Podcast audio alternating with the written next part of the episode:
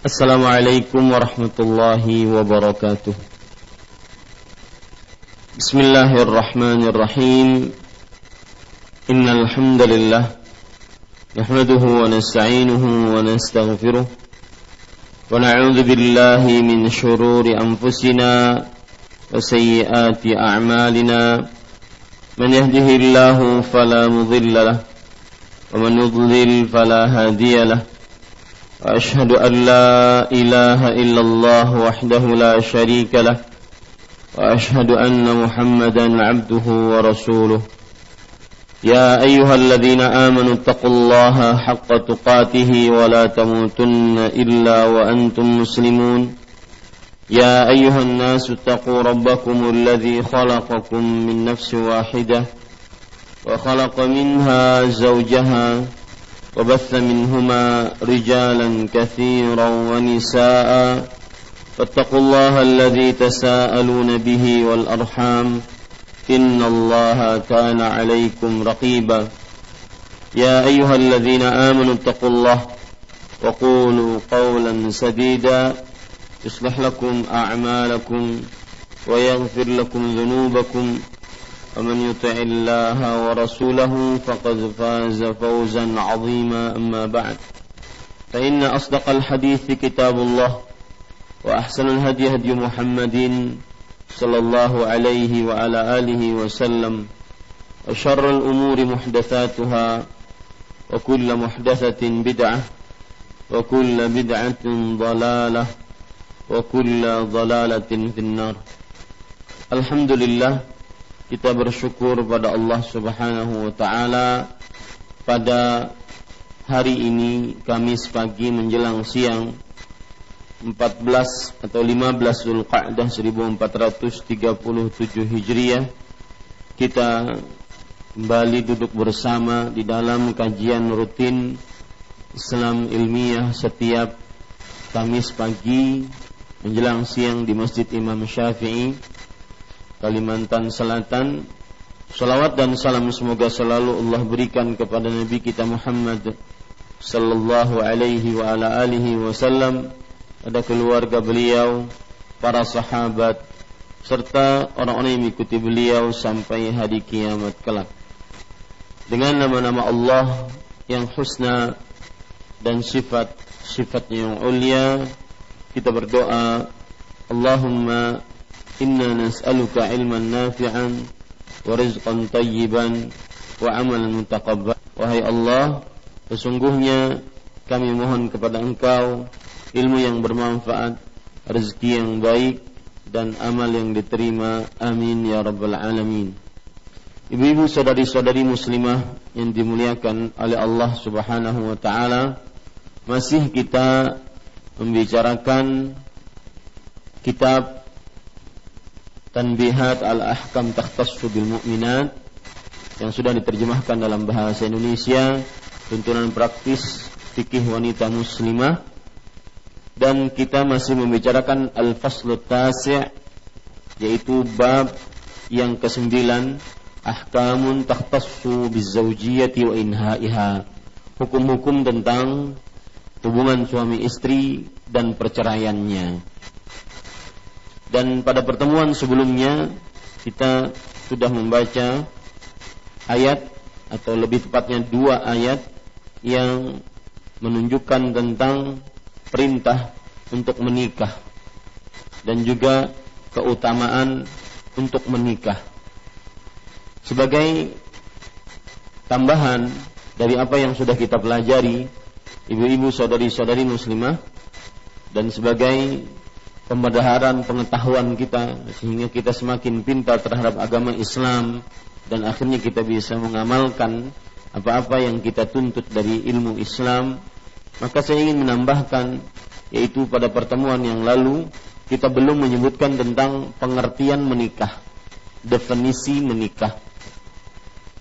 Kalau kita perhatikan di dalam ayat-ayat suci Al-Quran maka kata An-Nikah ada dua ayat yang disebutkan oleh Allah Subhanahu wa taala.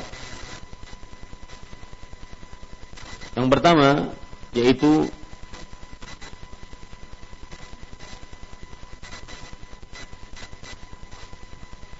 e, sebelum saya ingin mengatakan bahwa nikah jika disebutkan di dalam syariat Islam maka maksudnya adalah akad ijab kabul nikah jika disebutkan dalam syariat Islam maka maksudnya adalah akad ijab kabul dan lafal-lafal nikah yang ada di dalam ayat Al-Qur'an yang ada dalam ayat Al-Qur'an kebanyakan menunjukkan akan hal itu.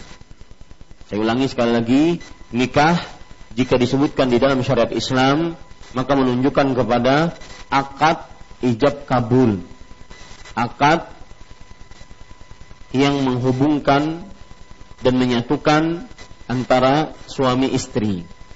Dan hampir seluruh lafal-lafal ayat-ayat yang ada dalam Al-Quran yang menunjukkan kata nikah maka menunjukkan akan hal ini yaitu menunjukkan akan akad ijab kabul. Kecuali dalam dua tempat. Lihat kata-kata saya. Kecuali kata nikah disebutkan dalam dua tempat. Yang tidak menunjukkan kepada akad ijab kabul. Dalam surah An-Nisa ayat 6 Allah berfirman wabtalul yatama hatta idza balagun nikah dan ibtalul yatama peliharalah, peliharalah anak-anak kecil yang yatim-yatim sampai jika mereka dalam keadaan nikah. Nikah di sini bukan nikah aja, akad ijab kabul. Nikah di sini sampai mereka bermimpi balir ini tempat yang pertama yang menunjukkan kata nikah di dalam Al-Quran tidak menunjukkan akad ijab kabul. Sekali lagi saya ulangi, ibu-ibu saudari-saudari muslimah yang dimuliakan oleh Allah Subhanahu wa taala bahwa kata nikah jika disebutkan di dalam syariat Islam maka menunjukkan kata akad ijab kabul akad ijab kabul dan seluruh ayat-ayat yang disebutkan oleh Allah dalam Al-Qur'an yang berkaitan dengan lafal nikah maka menunjukkan kepada hal ini yaitu akad ijab kabul kecuali dalam berapa tempat Bu? Kecuali dalam dua tempat di dalam Al-Qur'an. Maka dua tempat ini bukan maksudnya akad ijab kabul kata nikahnya yang pertama yaitu surat An-Nisa ayat 6. Allah Subhanahu wa taala berfirman, "Wabtalul yatama hatta idza balagun nikah." Dan perihalalah anak-anak perempuan yang yatim-yatim sampai jika mereka dalam keadaan nikah. Nikah di sini maksudnya adalah bermimpi baligh, bukan berarti akad ijab kabul. Ini faidah penting untuk apa? Bahwa anak-anak perempuan boleh dinikahkan meskipun dia belum balik. Meskipun dia belum balik. Kemudian para ikhwan yang dirahmati oleh Allah, dalil yang lain yang menunjukkan atau lafal yang lain yang menunjukkan bahwa e, kata nikah di dalam Al-Quran tidak menunjukkan kepada makna yang kita sudah kita sebutkan tadi yaitu akad ijab kabul yaitu Allah Subhanahu wa taala berfirman di dalam Al-Qur'an hatta tankiha zaujan ghairahu sampai dia menikah dengan suami selainnya. Nah, Kata-kata menikah di sini adalah sampai dia melakukan hubungan badan dengan suami selainnya. Disebutkan ayat ini dalam surat Al-Baqarah ayat 230. Bagaimana cerita ayat ini dalam surat Al-Baqarah ayat 230 begini. Seorang suami istri, perhatikan tangan saya, suami istri Kemudian sang suami mencerai istrinya. Kemudian dia rujuk lagi. Kemudian dia cerai lagi. Kemudian dia rujuk lagi. Kemudian dia cerai lagi. Nah, pada perceraian yang ketiga, maka sang suami tidak diperbolehkan merujuk istrinya sampai sang istri menikah dengan laki-laki lain karena ridha sampai kemudian mereka berdua bergaul dan melakukan hubungan badan. Inilah yang disebut dengan nikah. Inilah yang disebut dengan nikah pada ayat ini Al-Baqarah 230 yaitu sampai sang perempuan ini melakukan hubungan badan dengan suaminya yang baru Nah, kalau nanti terjadi perceraian lagi dengan suami yang baru, maka boleh suami yang pertama menikahi lagi istrinya tersebut. Ini dua keadaan atau dua tempat di mana kata nikah maksudnya bukan akad ijab kabul. Surat An-Nisa ayat 6 dan surat berapa tadi Bu? Al-Baqarah ayat 230. Saya ulangi dengan ringkas biar ibu lebih eh, ditekankan pemahamannya. Kata nikah jika disebutkan dalam syariat Islam maka maknanya adalah akad ijab kabul. Ya, seperti seseorang mengatakan saya nikahkan anak perempuan saya dengan kamu dengan maharnya sekian. Maka sang suami mengatakan saya terima nikahnya. Kata nikah di sini maksudnya apa? Akad ijab kabul. Semua lafal-lafal nikah di dalam Al-Quran menunjukkan akan hal ini kecuali dua ayat tadi. Ayat yang pertama An-Nisa ayat 6 menunjukkan kepada apa Bu? Allah berfirman di dalam Al-Qur'an, "Wabtalul yatama hatta idza balagun nikah." Artinya, perihalalah anak-anak yatim sampai mereka nikah. Apa maksud nikah di sini? Sampai mereka bermimpi balir. Yang kedua, Al-Baqarah 230, hatta tankiha zaujan ghairah sampai wanita tersebut menikah dengan suami lain yang baru. Apa maksud menikah di sini, Ibu? Yaitu sampai istri tersebut bergaul dengan suaminya yang baru, berjima dengan suami yang baru sampai istri tersebut merasakan kelezatan bergaul dengan suaminya yang baru. Kalau terjadi perceraian setelah itu baru suami yang pertama boleh menikahinya kembali. Ini ibu-ibu, saudari-saudari muslimah yang dimuliakan oleh Allah. Pada pertemuan sebelumnya kita sudah membaca dua ayat yang disebutkan oleh penulis dan kita baca dari tafsir-tafsir uh, ayat tersebut. Kita baca tafsir ayat tersebut, sudah kita baca. Dan Ayat yang pertama yang dibawakan oleh penulis adalah menunjukkan keutamaan untuk menikah. Keutamaan menikah. Dan ayat yang kedua yang dibawakan oleh penulis adalah juga menunjukkan perintah untuk menikah dan keutamaan menikah. Jadi surat An-Nur ayat 32 yang disebutkan oleh penulis pada halaman 170 di buku terjemahan kita yaitu di dalamnya terdapat dua faedah. Yang pertama perintah untuk menikah dan yang kedua adalah keutamaan menikah. Ibu-ibu, saudari-saudari muslimah yang dimuliakan oleh Allah, untuk melengkapi pembendaharaan ilmu kita, saya akan sampaikan ayat-ayat yang lain yang menunjukkan kepada anjuran untuk menikah. Ayat tambahannya surat Ar-Ra'd ayat 38.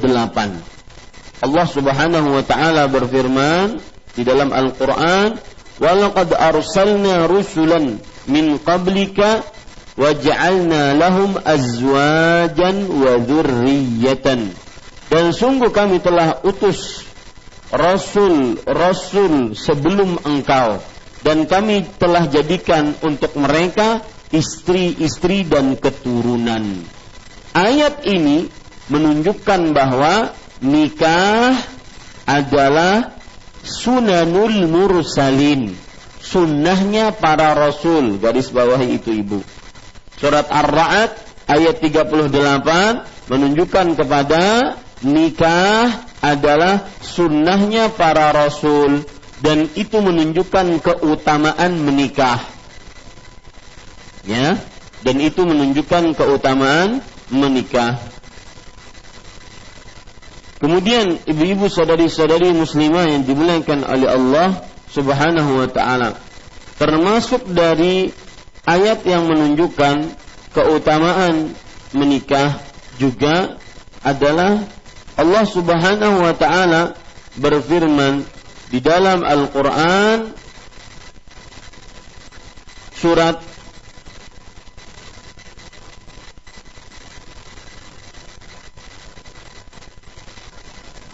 An-Nisa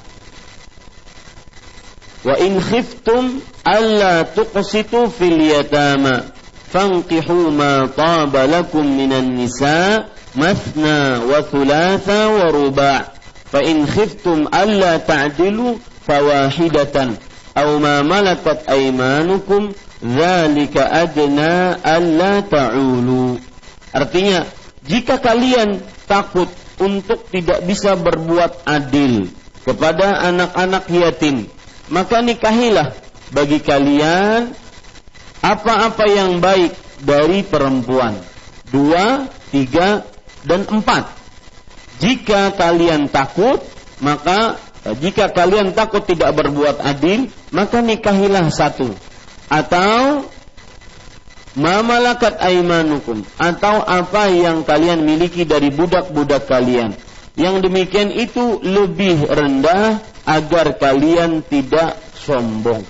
Para ikhwah yang dirahmati oleh Allah dan ibu-ibu saudari-saudari muslimah, ini disebutkan oleh Allah dalam surah An-Nisa ayat 3. Ini tambahan ayat yang menunjukkan tentang dianjurkannya menikah dan merupakan keutamaan menikah.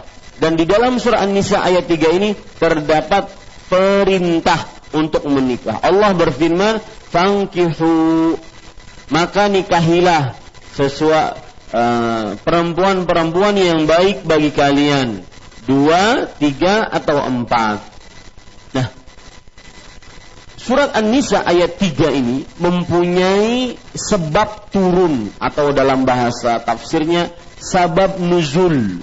Sebab turunnya ayat ini. Saya bacakan sebab turunnya ayat ini disebutkan dalam riwayat Bukhari. Perhatikan baik-baik. Aisyah radhiyallahu anha bercerita, "Anna rajulan kana lahu yatimatan fanakahaha." Artinya bahwa seseorang lelaki memiliki seorang wanita yang yatim. Maksudnya memiliki di sini dia mengurus anak perempuan yatim. Dan anak perempuan ini bukan anaknya. Fanakahaha. Lalu lelaki ini menikahi anak perempuan yatim tersebut. Jadi ingat ibu, wali yatim itu tidak mesti harus orang tuanya anak yatim kemudian ada yang mengurus ya mengurus harta anak yatim. Ini yang mengurus tidak merti tidak mesti orang tuanya atau kerabatnya. Boleh orang lain yang mengurus anak yatim ini. Nah ada seorang lelaki kata Aisyah radhiyallahu anha yang mengurus seorang wanita yatim. Anak yatim perempuan. Lalu lelaki ini menikahinya wa kana laha izqun. Dan anak yatim perempuan anak perempuan yang yatim ini mempunyai kebun kurma. Wakana yumsikuha alaih. Dan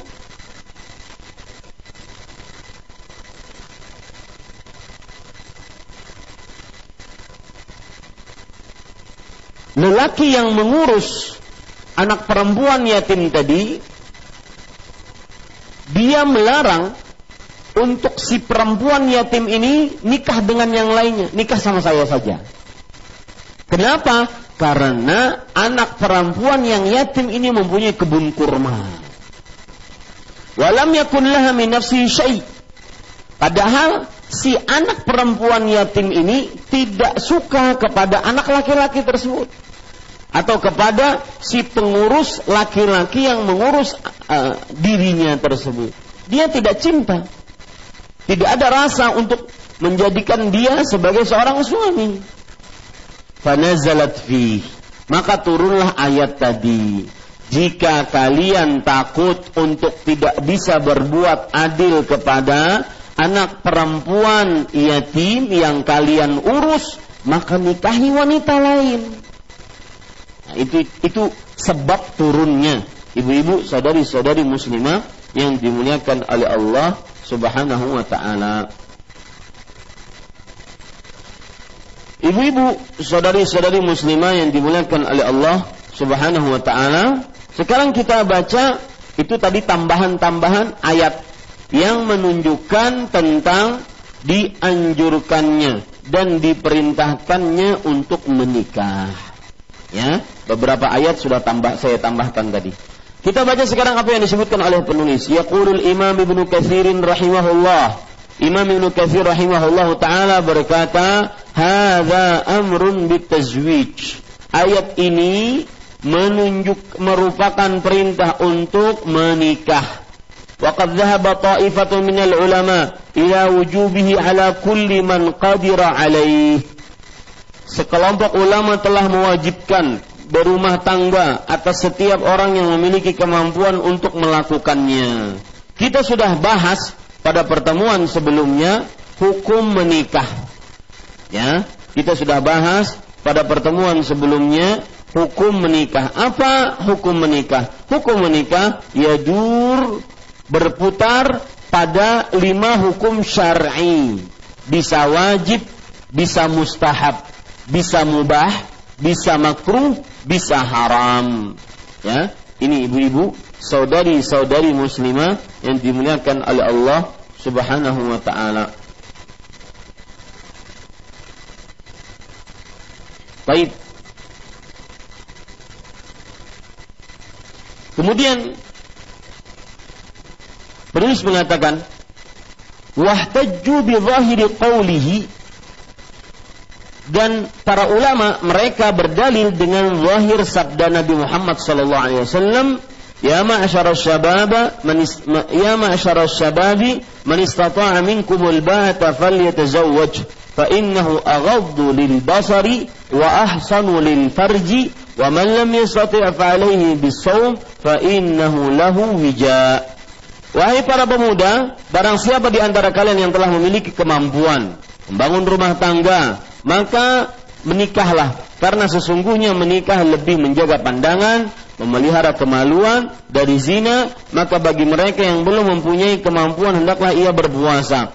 Karena sesungguhnya puasa itu menjadi perisai baginya. Akhrajahu fi sahihain min hadis Ibnu Mas'ud. Hadis tersebut diriwayatkan oleh Al-Bukhari dan Muslim dalam kitab hadis mereka yang diriwayatkan dari Ibnu Mas'ud radhiyallahu anhu. Ibu-ibu saudari-saudari muslimah yang dimuliakan oleh Allah, perhatikan baik-baik apa yang disebutkan oleh penulis. Saya ulangi, ya. Tadi penulis mengatakan perkataan Imam Ibnu Katsir bahwa Imam Ibnu Katsir mengatakan ayat-ayat ini merupakan perintah untuk menikah. Itu sudah kita bahas. Bahwa hukum menikah berputar pada lima hukum syariat. Sudah kita bahas. Kemudian Imam Nukaisir mengatakan sekelompok ulama telah mewajibkan berumah tangga atau menikah atas setiap orang yang memiliki kemampuan untuk melakukannya. Nah, baru setelah itu penulis menyebutkan dalil dari hadis Rasul Sallallahu Alaihi Wasallam tentang kewajiban menikah bagi siapa yang mampu. Yang penulis rahimahullah hafizahullah taala mengatakan mereka berdalil dengan zahir. Apa arti zahir? Dengan hal yang terlihat jelas.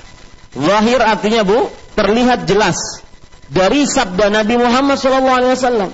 Mereka, yaitu para ulama, berdalil dengan lahir, dengan lahir sabda Nabi Muhammad SAW, yaitu dengan sesuatu yang terlihat jelas dari sabda Nabi Muhammad SAW. Apa dalilnya? Artinya, wahai para pemuda. Ibu-ibu kita ingin bahas hadis ini, ya. Dan ibu-ibu saudari-saudari muslimah, saya ingin bahas hadis ini dari buku atau dari syarah hadisnya yaitu dari kitab Fathul Bari. Ya, perhatikan baik-baik Bu, perhatikan wahai para pemuda dan ibu-ibu, saudari-saudari muslimah yang dimuliakan oleh Allah Subhanahu wa taala, kata para pemuda ya, para pemuda menunjukkan kepada bukan hanya pemuda yang dituntut untuk menikah. Ya. Bukan hanya pemuda yang dituntut untuk menikah, tetapi pemuda yang lebih banyak syahwatnya dibandingkan yang tua. Ini meskipun dia sudah berumur dan dia belum menikah, maka tetap mendapatkan perintah ini. Jadi perlu digaris bawah ibu. Wahai para pemuda, di sini maksudnya bukan batasan hanya perintah kepada para pemuda. Tetapi penyebutan para pemuda adalah karena para pemuda lah yang paling banyak untuk keinginan menikah. Nah, begitu Ibu ya. Para pemuda lah yang paling banyak keinginan untuk menikah. Disebutkan di dalam kitab Fathul Bari yang ditulis oleh Ibnu Hajar, syabab atau pemuda itu umur dari berapa sampai berapa? Ya, silahkan ukur sekarang menurut perkataan Al-Hafidh Ibnu Hajar, kita ini pemuda atau tidak? Beliau mengatakan, pemuda ismun lima balagha ila an yukmila salasin. Pemuda adalah seorang yang mulai dari dia balik sampai umur 30. Yang 31 kada pemuda lagi sih Din. Ya. Yang 31 kada pemudi lagi. Maka ya ma'syarus syabab wahai para pemuda, pemuda yang dimaksud adalah kata bagi siapa yang sudah balik sampai menyempurnakan umur 30 tahun. Dan ini ibu saudari-saudari muslimah yang dimuliakan oleh Allah Subhanahu wa taala adalah pendapatnya mazhab Syafi'iyah. Pendapatnya mazhab Syafi'iyah. Dan ini pendapatnya juga Imam An-Nawawi. Setelah pemuda, maka berarti dia masuk ke dalam masa dewasa. Uh, Afwan, bukan dewasa. Setelah pemuda, dia masuk ke dalam masa tua, perak tua. Perak tua. Yaitu kata Imam An-Nawawi rahimahullah, "Tsumma huwa kuhlun ila an yatajawazal arba'in." Perak tua, kuhul adalah dari mulai 31 sampai 40 ini perak tua. Ya. Ini ibu saudari-saudari. Sedangkan untuk orang tua dari mulai 41 sampai kepada 50. Nah, ini disebutkan di dalam tafsir Imam eh, afan di dalam kitab Fathul Bari. Makanya saya katakan eh, kita ketika baca kitab itu Ibu bukan tujuan kita cepat selesai, enggak. Mohon maaf ya itu tidak berlaku pada kajian ini. Ya, maka kita ingin bahas benar-benar sedetil-detilnya, sepaham-pahamnya. Ya, ibu-ibu, saudari-saudari muslimah yang dimuliakan oleh Allah Subhanahu wa taala.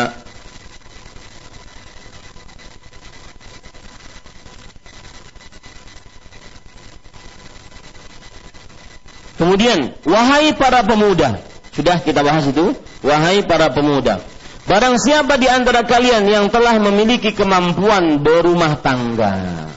Saya catat ya Bu, perhatikan baik-baik. Ya ma'asyar syabab, man istata'a minkumul ba'ah. Yang kita bicarakan kata al-ba'ah. Silahkan lihat di dalam buku ibu bahasa Arabnya. Di buku terjemahan kita diterjemahkan barang siapa yang mampu di antara kalian berumah tangga. Sekarang mari kita lihat perkataan para ulama.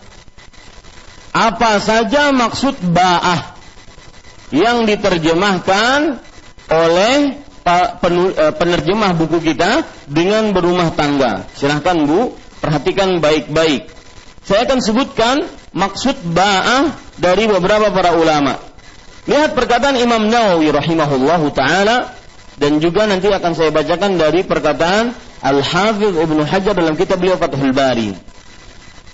Uh, Imam Nawawi mengatakan barang siapa di antara kalian yang telah memiliki kemampuan berumah tangga. Beliau mengatakan saya bacakan waqtalafal ulama fil muradu bil ba'ah huna ala qawlain yarji'ani ila ma'nan wahid. Para ulama berbeda pendapat tentang makna ba'ah dengan dua pendapat. Dua pendapat ini semuanya menuju kepada satu makna. Asahuhuma yang paling sah makna ba'ah adalah annal murada ma'naha lughawi wa huwal jima' yang dimaksud ba'ah yang diterjemahkan oleh penerjemah kita berumah tangga adalah berjima' Jadi ketika Rasulullah SAW bersabda, "Man istata'a minkumul ba'ah," barang siapa di antara kalian yang sanggup al-jima' berjima karena mampu untuk menafkahinya. Berjima karena mampu untuk menafkahinya. Ini makna ba'ah yang pertama yang dikatakan oleh Imam Nawawi, yaitu barang siapa di antara kalian yang mampu berjima karena mampu menikahinya, eh karena mampu menafkahinya maksud saya gitu. Ya. Ini para ikhwan yang dirahmati oleh Allah Subhanahu wa taala. Ini makna yang pertama. Di sana ada makna yang kedua, ba'ah adalah kebutuhan sandang pangan kebutuhan sandang pangan. Artinya barang siapa di antara kalian yang mampu menyediakan kebutuhan sandang pangan, maka hendaknya dia menikah. Ini makna ba'ah yang pertama. Ya, makna ba'ah yang pertama.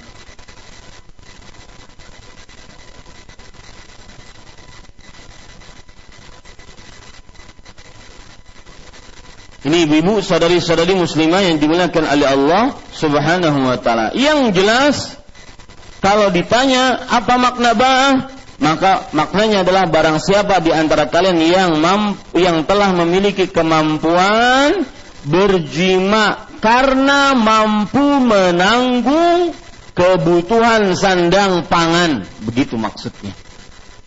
Ya, kita gabungkan karena mampu menanggung kebutuhan, keperluan, sandang pangan, menafkahi istri, lahir batin.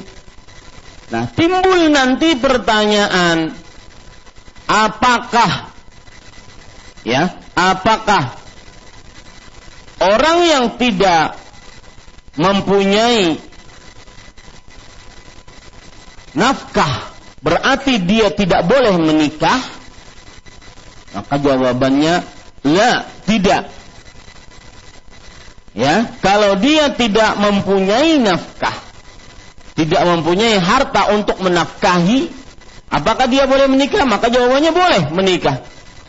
Bukankah ada hadis bahwa seorang pernah ingin menikah di hadapan Rasulullah dan dia tidak memiliki harta walau hanya satu cincin dari besi dia tidak memilikinya tapi dia mampu bekerja. Maka bukan berarti orang yang miskin diharamkan untuk menikah berdasarkan hadis ini. Garis bawah itu ibu. Ya. Bukan berarti orang yang miskin diharamkan untuk menikah berdasarkan hadis ini. Kemudian ibu-ibu saudari-saudari muslimah yang dimuliakan oleh Allah Subhanahu wa taala.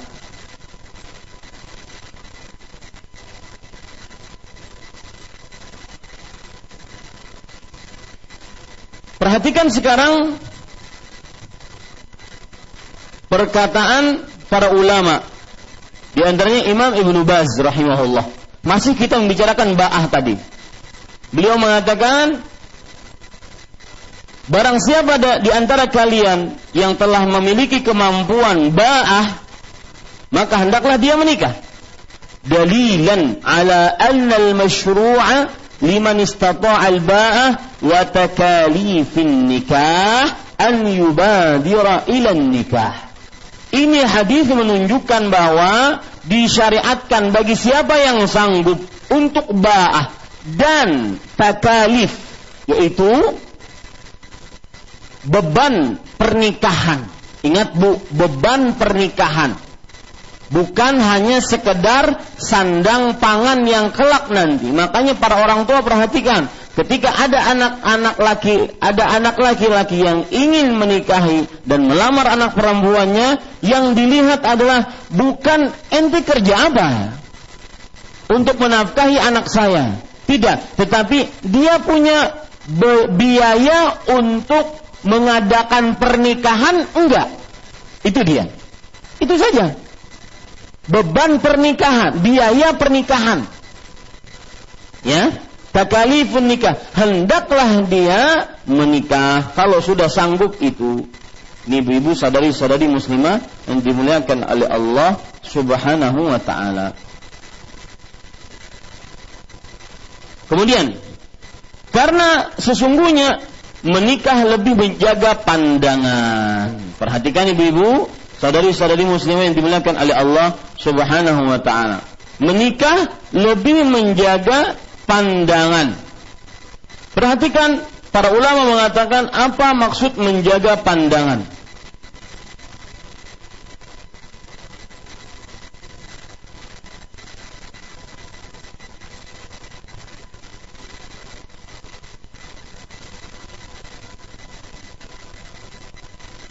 Sebelumnya, uh, ya, karena menikah menjaga pandangan, lebih menjaga. Lihat dalam bahasa Arabnya, ya,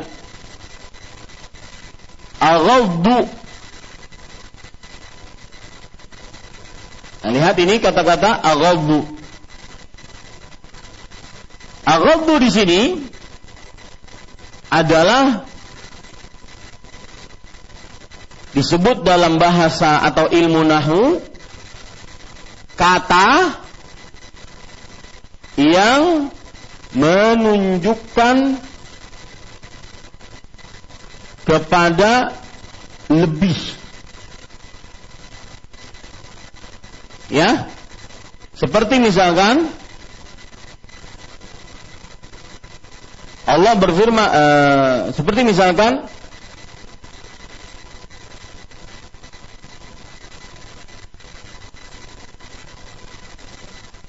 hasanun. Ini dalam bahasa Indonesia artinya baik. Kalau lebih baik, maka ahsanu.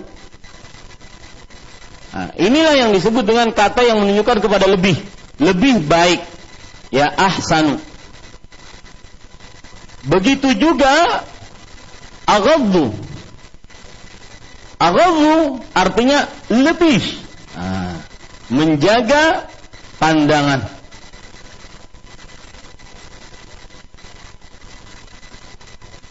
Ini menunjukkan beberapa hal. Yang pertama, orang yang tidak menikah, dia bisa saja terjaga panjangan pandangannya. Yang tidak menikah, bisa saja terjaga pandangannya. Tetapi yang menikah, apa bu? Lebih terjaga pandangannya. Ya. Yang tidak menikah bisa terjaga pandangannya. Tapi yang telah menikah lebih terjaga pandangannya, lebih selamat pandangannya. Kenapa? Karena setiap kali dia melihat perempuan yang menawan hatinya, maka dia bisa lihat pandang, lihatkan pandangan dia kepada perempuan yang halal untuknya, yaitu istrinya. Sebagaimana yang terjadi pada diri Rasulullah SAW ketika beliau keluar rumah dan laki-laki sering memang keluar rumah, terlihat wanita-wanita yang mungkin menawan hatinya, beliau lampiaskan dengan istrinya. Makanya lebih menjaga pandangannya. Dan di sini juga terdapat faedah yang lain. Jadi faedah tadi ya bahwa orang yang tidak menikah bisa terjaga pandangannya.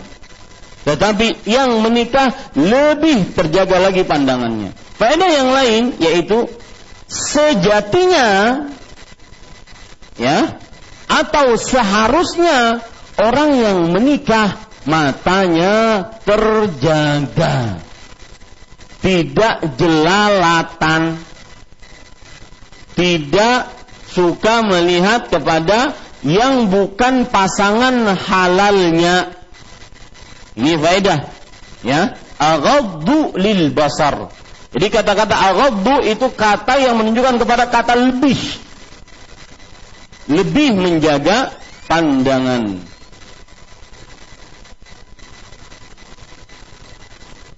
Ini ibu-ibu, saudari-saudari muslimah yang dimuliakan oleh Allah Subhanahu wa taala.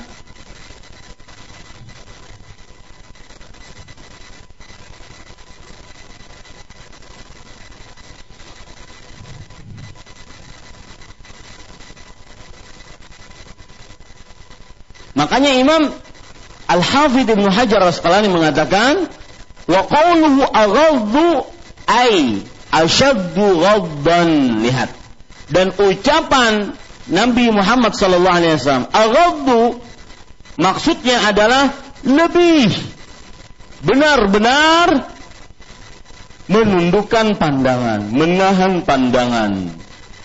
Ya, menahan pandangan. Kemudian karena sesungguhnya menikah lebih menjaga pandangan dan memelihara kemaluan.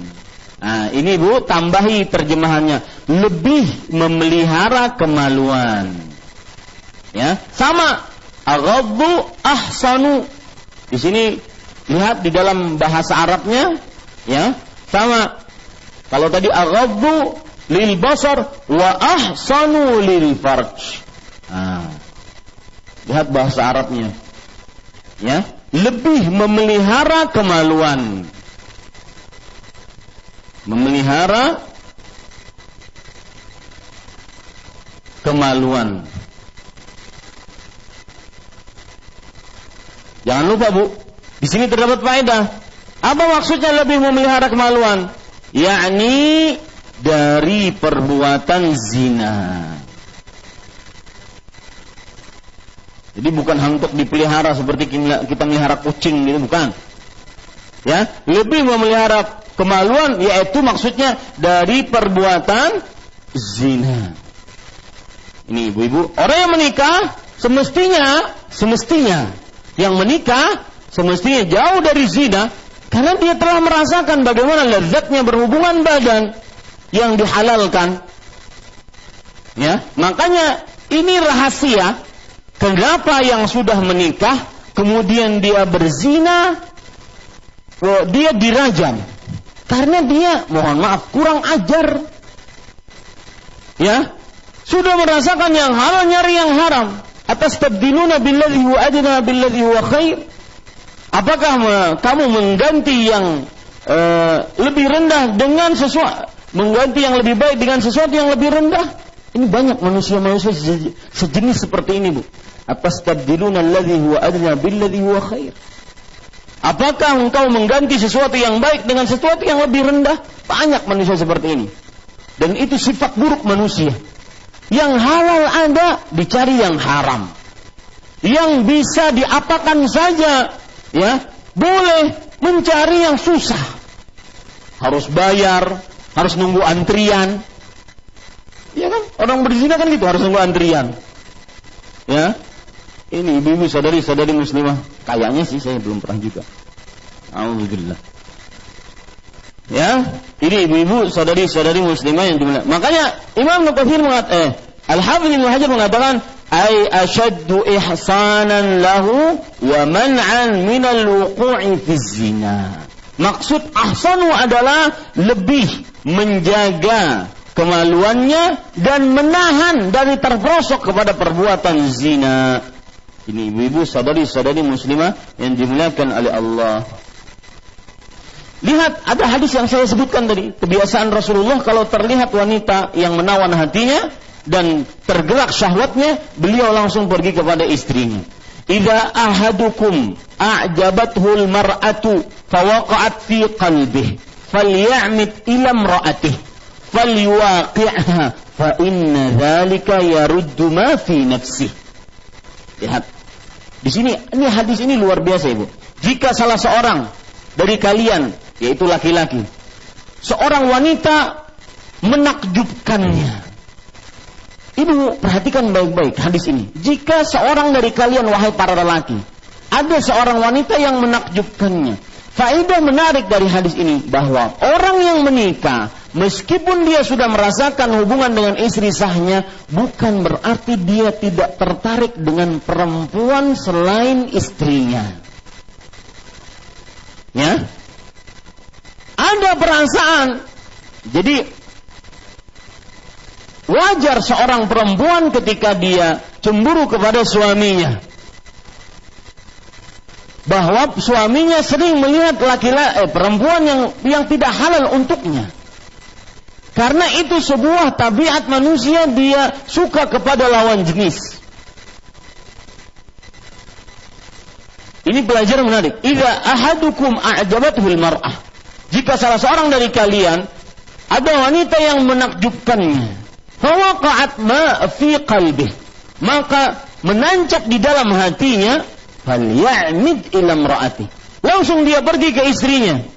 Falyuwaqi'ha. Hendaklah dia menjimainya. Fa inna dzalika yaruddu ma fi nafsi. Yang itu akan menghilangkan apa yang ada di dalam hatinya. Maka para ikhwan yang dirahmati oleh Allah Subhanahu wa taala, ini faidah menikah. Sedangkan orang yang tidak menikah menun dia bengong. Dia cuma bisa melihat.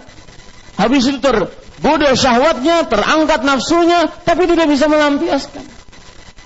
Itu yang dimaksud dari lebih menjaga kemaluan. Jadi catat ibu, yang dimaksud lebih menjaga kemaluan di sini ada beberapa faedah. Yang pertama, kemaluannya terjaga dari perbuatan zina. Yang kedua, orang yang sudah menikah kalau dia tergoda syahwatnya dengan yang haram, dia bisa melampiaskannya kepada yang halal. Ah, begitu. Kalau dia sudah menikah dan tergoda syahwatnya dengan yang haram, dia bisa melampiaskannya kepada yang halal. Timbul pertanyaan dari sini. Ustadz, saya tergoda dengan wanita fulana. Lalu ketika saya tergoda masuk menancap dalam hati saya. Lalu saya pergi kepada istri saya. Lalu saya lakukan hubungan tubuh dengan istri saya. Tapi dalam pikiran saya wanita itu. Bolehkah? Maka jawabannya haram. Karena itu adalah bisikan syaitan. Dan ibu-ibu sadari-sadari muslimah yang dimuliakan oleh Allah, saya beritahu cerita hakiki. Ada di 2016. dan ceritanya langsung sampai kepada saya yang menceritakannya. Bahwa hati-hati ini ya. Allah akan membukakan aib seseorang ketika dia berkhianat. Seorang istri berkhianat terhadap suaminya. Dia melayani laki-laki lain di rumah suaminya kemudian suatu ketika sang suami tidak tahu. Suatu ketika sang istri tidur sambil nonton televisi dengan suaminya, ketika tertidur tersebut sang istri mengigau. Dengan igauan menyebutkan perkataan-perkataan kotor keji porno dengan suami lain, eh, dengan laki-laki lain. Subhanallah. Hati-hati. Ya, maksiat-maksiat tersembunyi. Sang pengkhianat cinta. Uh, Ian Allahu Akbar. Ini hati-hati ibu-ibu saudari-saudari muslim. Baik laki-lakinya ataupun perempuannya. Jangan pernah main belakang. Kalau ulun berhadapan dengan laki-laki, ulun bicarakan seperti jangan pernah main belakang. Kalau berani main depan, itu salah juga jadi biniannya. Ya. Dan juga perempuan, hati-hati. Tetapi kenapa ibu-ibu saudari-saudari muslimah tujuh uh, kebanyakan redaksi syariat ditujukan kepada para laki dalam hal ini? Karena perempuan sifatnya hanya menerima dan hanya me, memendam perasaannya. Sedangkan laki-laki dia berani melakukan hal-hal yang di luar batas pemikiran yang wajar. Terkadang laki-laki seperti. Makanya syariat redaksinya kebanyakan kepada para lelaki. Dia yang lebih agresif, dia yang lebih uh, lebih meminang, lebih melamar, lebih uh, cepat tanggap terhadap perempuan dibandingkan perempuan terhadap laki-laki. Baik, itu dua faedah dari kata-kata lebih memelihara kemaluan. Maksud memelihara yang pertama dari perbuatan zina. Maksud yang kedua yaitu apabila dia tergoda pada syahwat perempuan selain istrinya, maka dia bisa melampiaskannya kepada istrinya. Dengan begitulah terjaga kemaluannya. Dan ini tidak didapati oleh para jomblo dan jomblowati Ya, ini ibu-ibu saudari-saudari muslimah yang dimuliakan oleh Allah Subhanahu wa taala. Kita lanjutkan. Maka bagi siapa yang belum mempunyai kemampuan yaitu kemampuan ba'ah tadi, hendaklah ia berpuasa. Di sini ibu-ibu saudari-saudari muslimah kenapa disebutkan berpuasa?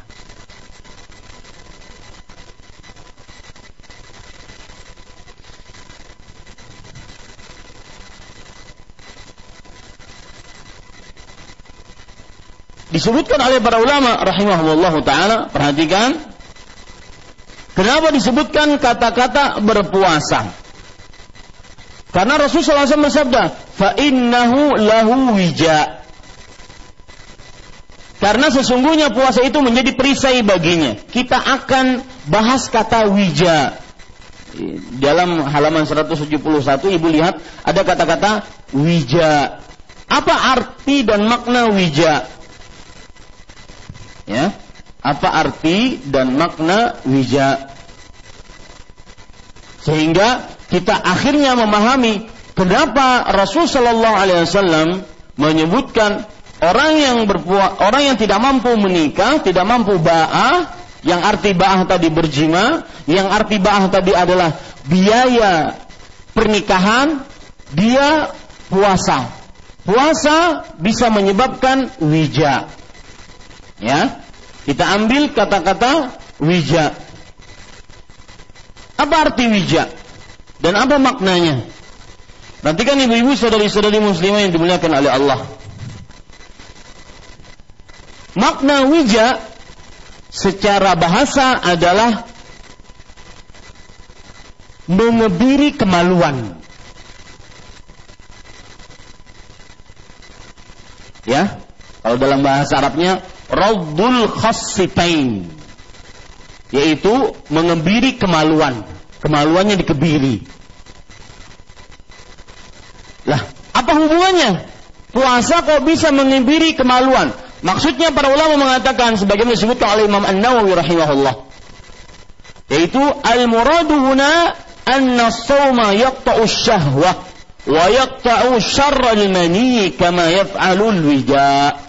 Artinya yang dimaksud dengan wija itu mengebiri kemaluan bahwa puasa, catat Bu, puasa memutuskan syahwat dan memutuskan mani yang buruk sebagaimana wija melakukan fungsinya.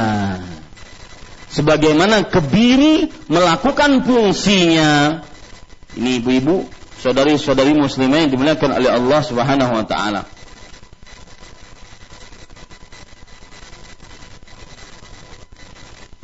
Paham ya? Kenapa Rasul SAW menyebutkan puasa? Karena puasa bagaikan wija. Wija artinya kebiri.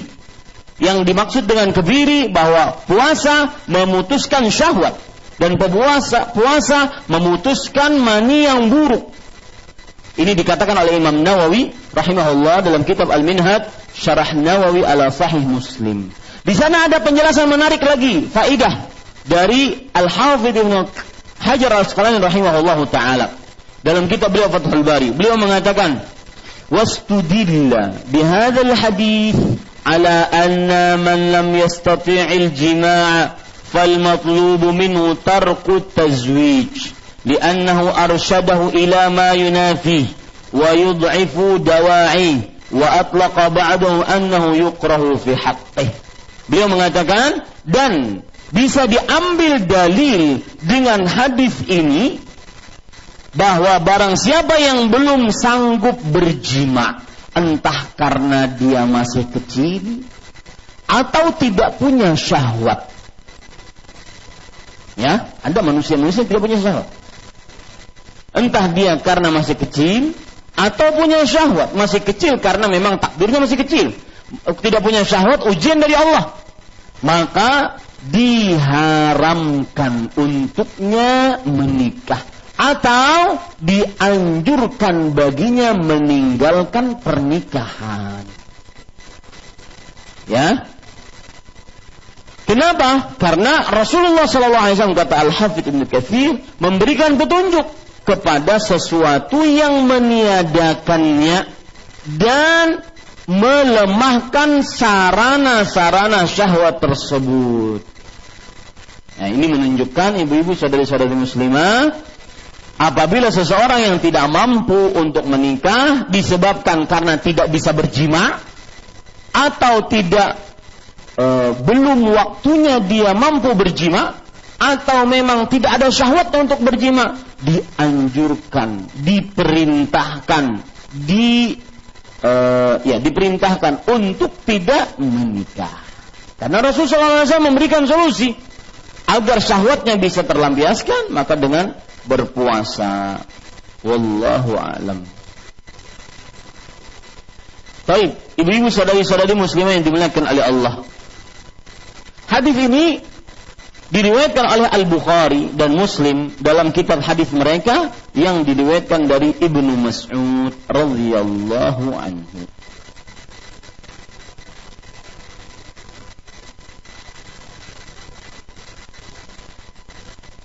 Ada faedah menarik juga Bu dari kata-kata hendaknya ia berpuasa.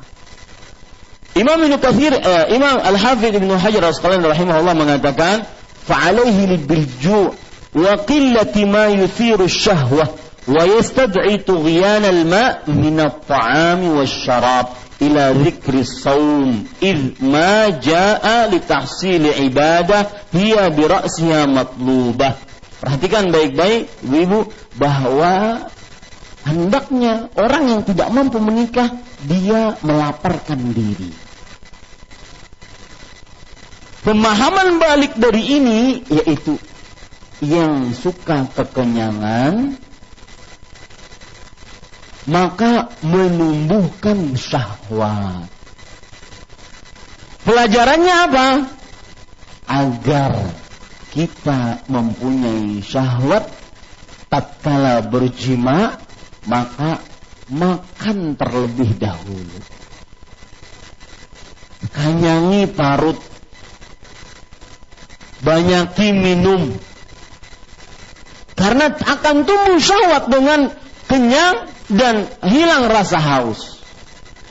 Adapun kalau orang puasa, ya susah dia membangkitkan syahwatnya. Mengikuti rambutnya, ah, puasa, puasa. Ya, makanya tips untuk bisa melampiaskan syahwat kepada pasangan agar pasangan agar pasangan tersebut uh, puas dengan pelayanan kita adalah kanyangi sidin. Ustaz mun kanyang-kanyang uding sidin? Maka ibu-ibu sadari-sadari muslimah yang dimuliakan oleh Allah Subhanahu wa taala itu yang disebutkan. Fa'alaihi bisawm Sesungguhnya hendaklah dia berpuasa karena puasa lapar dan lapar memutuskan syahwat, memutuskan mani yang buruk dan semisalnya menunjukkan pemahaman balik dari itu. Siapa yang kenyang, banyak syahwatnya. Maka tips agar di dalam hubungan bersetubuh, hubungan jima, lebih melampiaskan syahwat, lebih memuaskan pasangan, maka berikanlah pelayanan yang baik dari makanan dan minuman kepada pasangan. Wallahu a'lam. Ini ibu-ibu, saudari-saudari muslimah yang dimuliakan oleh Allah Subhanahu wa taala. Kita lanjutkan. Penulis kemudian mengatakan ثم ذكر أن الزواج سبب للغنى mustadillan تعالى إن يكون فقراء يغنيهم الله من فضله Kemudian Ibnu Katsir rahimahullah menyebutkan bahwa berumah tangga itu menjadi sebab untuk mendapat kecukupan kekayaan berdasarkan firman Allah Subhanahu wa taala jika mereka miskin maka Allah akan mencukupkan mereka dengan karunia-Nya. Ibu-ibu, saudari-saudari muslimah yang dimuliakan oleh Allah, sebelum saya jelaskan makna yang kita baca tadi, saya ingin menambahkan tambahan tentang hadis-hadis yang menunjukkan perintah untuk menikah. Ya, kalau tadi kan kita baca baru satu hadis. Sekarang saya ingin membaca hadis-hadis yang lain yang menunjukkan untuk menikah. Hadis-hadis yang lain di antaranya yaitu hadis riwayat Bukhari dan Muslim tentang sering mungkin ibu-ibu dan saudara-saudara muslimah mendengar hadis ini. Tiga orang yang masuk menemui istri-istri Rasulullah sallallahu alaihi wasallam radhiyallahu anhunna ajma'in. Bertanya kepada istri-istri Rasulullah sallallahu alaihi wasallam radhiyallahu anhunna tentang ibadah Nabi Muhammad sallallahu alaihi wasallam di rumah. Maka istri-istri tersebut menceritakan bagaimana ibadahnya Rasulullah sallallahu alaihi wasallam. Akhirnya tiga orang ini mengatakan ka'annahum taqalluha. Seakan-akan kita ini nggak ada apa-apanya dibandingkan Rasulullah SAW. Mereka mengatakan, wa aina nahnu minan nabi sallallahu alaihi wasallam?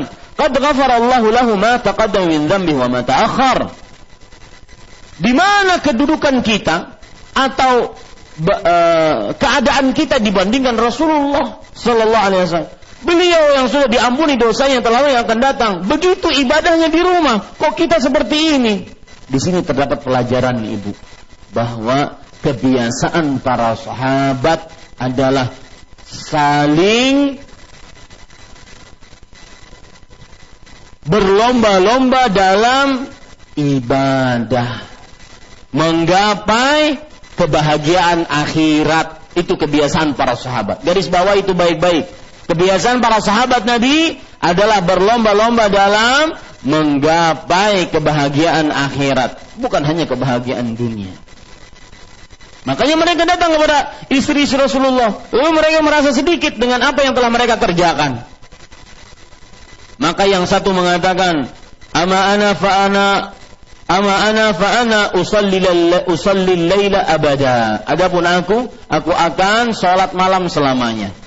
Wa qala al-akhar wa ana asumu ad-dahra wa la ufthir. Dan aku akan berpuasa selamanya tidak akan berbuka, yaitu setiap hari puasa, enggak pernah berbuka. Wa qala akharu ana a'tazilun nisa fala atazawwadu abada. Dan yang ketiga mengatakan aku akan menjauhi para perempuan, tidak akan menikah selamanya. Ini mahallus syahid. Ini inti pendalilannya. Orang ini tidak mau menikah. Maka Rasulullah sallallahu alaihi wasallam mengatakan, "Antumul ladzi qultum kada wa kada." Kaliankah yang mengata, yang telah mengatakan seperti ini seperti ini?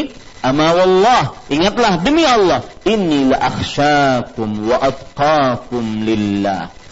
Lihat, sesungguhnya aku adalah orang yang paling bertakwa dan paling takut kepada Allah. Di sini terdapat pelajaran menarik, Bu, bahwa siapa yang ingin bertakwa bukan selalu di dalam masjid, bukan selalu di atas sejadah. Ingat itu baik-baik. Tetapi yang bertakwa menjalankan syariat Islam secara komprehensif, sempurna. Baik hubungan dia dengan Allah ataupun keperluan dia sebagai makhluk ataupun hubungan dia dengan makhluk. Lihat Rasulullah SAW bersabda, aku adalah orang yang paling takut dan paling bertakwa kepada kalian. Tapi aku berpuasa, aku juga berbuka. Yang kedua, aku sholat malam, aku juga tidur malam. Karena hak mata untuk tidur, hak badan untuk direbahkan.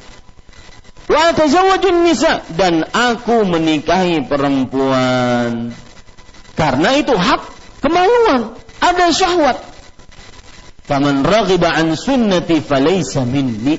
Maka barang siapa yang membenci sunnahku bukan dariku. Sekali lagi, faedah menarik dari hadis ini yang saya sebutkan tadi, siapa yang ingin lebih bertakwa, lebih takut kepada Allah, bukan hanya ibadah di atas sejadah, bukan hanya ibadah selalu di dalam masjid, akan tetapi dia mengerjakan syariat Islam secara maksimal. Baik hubungan dia dengan Allah ataupun hak dia sebagai manusia dia uh, penuhi ataupun keperluan dia berinteraksi dengan manusia juga dia penuhi.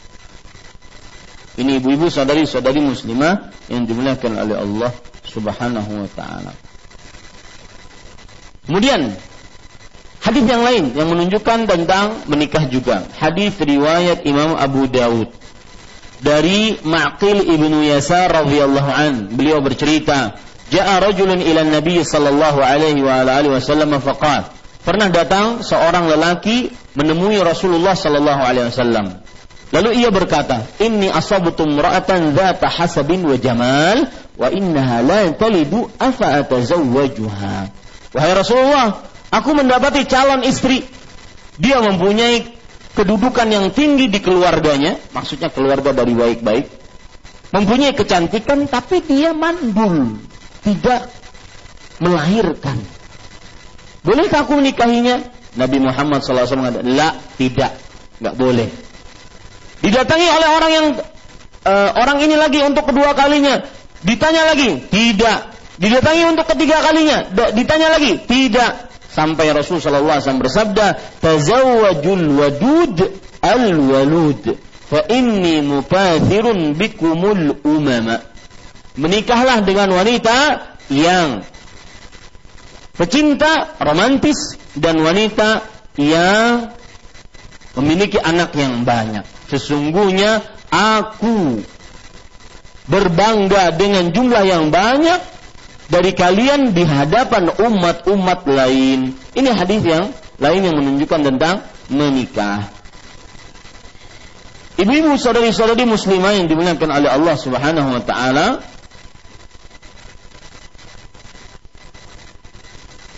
dari yang lain tentang menikah juga. Hadis diriwayatkan oleh Imam Abdul Razzaq Aisyah radhiyallahu anha bercerita, "Dakhalt dakhalat imra'at Utsman ibni Maz'un wasmuha Khawlah binti Hakim ala Aisyah radhiyallahu anha wa wa hiya badzatul hay'ah fas'alatha ma sya'nuki. Istri Uthman bin Maz'un pernah menemui Aisyah radhiyallahu anha. Namanya Khawlah binti Hakim. Khawlah binti Hakim. Kemudian Khawlah ketika memasuki rumah Aisyah, menemui Aisyah radhiyallahu anha waradhaha dalam keadaan dirinya tidak e, berdandan cantik ataupun tidak teratur rapi. Kemudian Aisyah bertanya, "Masya Nuki, ada apa engkau kok begini amat?" Faqalat zawji yaqumul lail wa yasumun nahar. Kata Khawlah, suamiku bangun malam kalau malam hari, puasa siang hari. Selesai urusan. Aku tidak perlu berdandan.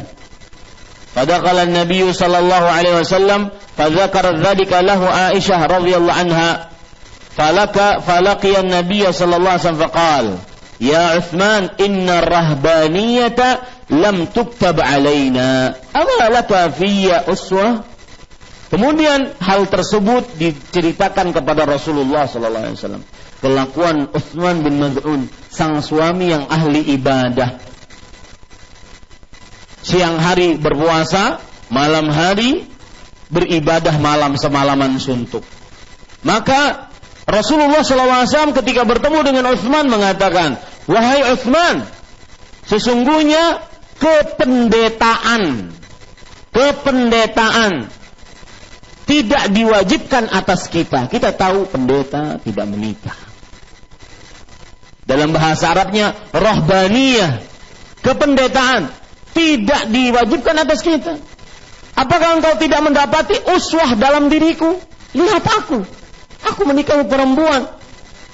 Wallah inni akhsyakum lillah wa ahfazakum li hududihi. Sungguh orang yang paling takut kepada Allah, paling menjaga hukum-hukum Allah adalah aku. Nah, ini menunjukkan bahwasanya seorang hendaknya berlaku baik kepada istrinya dengan menggaulinya. Ini juga hal yang berkaitan dengan menikah. Dalam hadis yang lain, ibu-ibu saudari-saudari muslimah yang terakhir yaitu Rasul sallallahu alaihi wasallam bersabda dalam hadis riwayat Imam Ahmad, "Hubbiba ilayya min dunyakum an-nisa'u wat-tib." Dicintakan kepadaku dari dunia kalian perempuan dan minyak wangi. Ya, perempuan dan minyak wangi. Ini hadis-hadis penambah yang sudah kita baca tadi. Baik. Sekarang kita kembali ke buku kita. Dalam halaman 171, kemudian Ibnu Katsir rahimahullah menyebutkan bahwa berumah tangga itu menjadi sebab untuk mendapatkan kecukupan kekayaan. Berdasarkan firman Allah, jika mereka miskin, Allah akan mencukupkan mereka dengan karunia-Nya. Ibu-ibu, pesan dari ayat ini. Kaya bukan berarti berlebih Kaya adalah ketika seseorang merasa cukup dengan pemberian Allah. Dalilnya ini. An-Nur ayat 32. Ini yakunu fuqara yughnihimullah. Jika mereka fakir, maka Allah akan memberikan kecukupan kepada mereka. Yughni, memberikan kekayaan yang cukup. Tidak mesti harus berlebih. Ya, rumah gana bertingkat, Ya, tidak mesti. Tidak mesti harus lebih. Ingat Bu, ya, kekayaan adalah seseorang ketika merasa berkecukupan. Bukan kekayaan ketika seseorang merasa lebih. Perasaan seperti ini yang membuat seseorang akhirnya jarang untuk mengeluh dengan pemberian suami. Saya kemarin berpikir Bu sambil berjalan ya nyetir mobil begitu bahwa yang menjadi kenapa para istri Rasulullah Shallallahu Alaihi Wasallam beliau bisa teguh bersama Rasulullah dalam segala keadaan ketika keadaan ada atau keadaan tidak ada miskin atau kaya.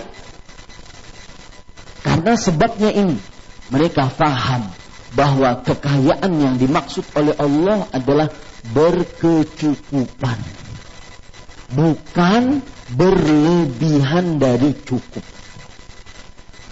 Kadang-kadang seorang perempuan, istri khususnya, tidak puas dengan pemberian suami, makanya disebutkan oleh Rasul Shallallahu Alaihi Wasallam sebagai wanita atau ciri wanita yang paling banyak menghuni neraka adalah wanita-wanita yang tukfirna la'an wa takfirna ashir sering melaknat tidak puas dengan pemberian suami dan tidak berterima kasih kepada suami tatkala diberikan sesuatu oleh suami.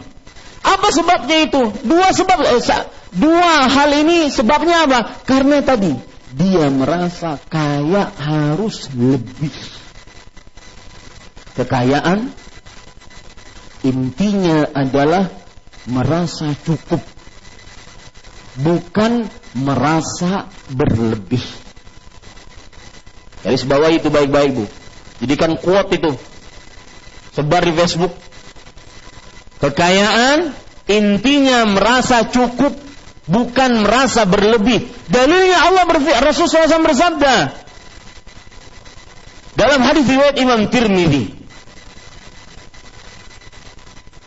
Rasulullah SAW bersabda jika kalian merasa puas dengan pemberian Allah maka kalian akan menjadi manusia yang paling kaya.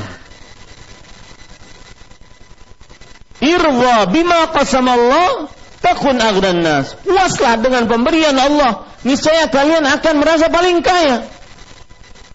Meskipun yang diberikan oleh Allah, yang dibagikan oleh Allah tersebut tidak berlebih, cukup. Cukup makan siang ini, cukup. Cukup makan pagi ini, cukup Meskipun siang nggak tahu kap, makan apa, jam berapa, nggak tahu. Cukup. Kekayaan ketika seseorang merasa cukup, bukan ketika seseorang merasa berlebih. Lihat lagi, Rasulullah SAW bersabda tentang orang yang meluangkan waktu untuk Allah Subhanahu wa taala. Irwa bima qasamallah takun aghnan nas. Afan, bukan itu. Tafarraq ya ibnu Adam, tafarraq li ibadati amla sadraka ghinan wa asuddu faqr. Lihat subhanallah. Wahai anak Adam, luangkan waktumu untuk beribadah kepadaku. Apa yang akan terjadi? Aku akan isi hatimu dengan perasaan kaya, merasa cukup. Dan aku akan tutupi kemiskinanmu, tidak mesti harus berlebih. Nih bu, boleh ibu catat baik-baik kiat menjadi istri yang sabar terhadap keadaan suami adalah ketika merasa cukup bukan merasa ingin berlebih. Ini ibu-ibu sadari-sadari muslimah. Jadi pada saat itu keluarga akan tetap sakinah, tenang, harmonis, mawaddah, rahmah ketika sang istri seperti ini tidak banyak terlalu permintaan yang di luar kebat, di luar kebisaan suaminya. Ini ibu-ibu sadari-sadari muslimah yang dimuliakan oleh Allah. Kekayaan itu ketika seseorang merasa cukup, bukan ketika seseorang merasa berlebih, merasa ingin mendapatkan yang lebih. Ini penting masalah seperti ini. Agar sang suami tidak dikejar-kejar dengan permintaan istri yang di luar batas kemampuannya. Dan memahami permasalahan ini pula tidak akan terjadi pada ibu-ibu saudari-saudari sekalian apa yang disebutkan oleh Rasulullah SAW yaitu Nabi Muhammad SAW menyebutkan contoh praktek bagaimana wanita atau khususnya istri ketika dia suka melaknat dan tidak sabar dengan dan tidak berterima kasih kepada pemberian suami. Kata Rasulullah SAW dalam hadis riwayat Bukhari, tuhsinu ila ihdahunna ad-dahra wa idza ra'at minka syai'an qalat ma ra'aitu minka khairan qat. Artinya, engkau wahai suami, ini contoh Bu ya, contoh praktek bagaimana seorang istri tidak bersyukur terhadap suami. Seorang istri sering melaknat pemberian suami. Dan itu penyebab dia menjadi penghuni neraka yang paling terbanyak. Kata Rasulullah SAW, kamu wahai suami berbuat baik sepanjang tahun kepada dia. Suatu saat mungkin kamu terlihat olehnya kekurangan. Terlihat orangnya tidak membelikan sesuatu yang dia minta. Maka dia istri tersebut langsung mengatakan, aku tidak pernah mendapatkan kebaikan sedikit pun darimu. Perkataan itu timbul kenapa ibu? Karena tadi dia mengata, dia di dalam persepsi pikirannya bahwa kaya adalah ketika merasa berlebih, bukan ketika merasa cukup. Timbullah perkataan itu. Aku tidak pernah mendapatkan kebaikan sedikit pun dari wahai suami. Padahal baru satu kali itu sang suami mungkin tidak bisa mengabulkan permintaannya. Ada suami yang menjawab ketika sang istri berkata seperti itu. Ya. Pian nih kada pernah berbuat baik ulun ulun selama kita menikah 25 tahun. Jara suami, tuh anak lima gak sana pak? Ada berbuat terbaik apa kok? Ini ibu-ibu saudari-saudari muslimah yang dimuliakan oleh Allah. Dan saya pesan baik-baik ibu-ibu. Ya. Dan pesan ini menunjukkan sayangnya saya kepada saudari muslimah. Pesannya apa? Hati-hati dengan nerakanya Allah.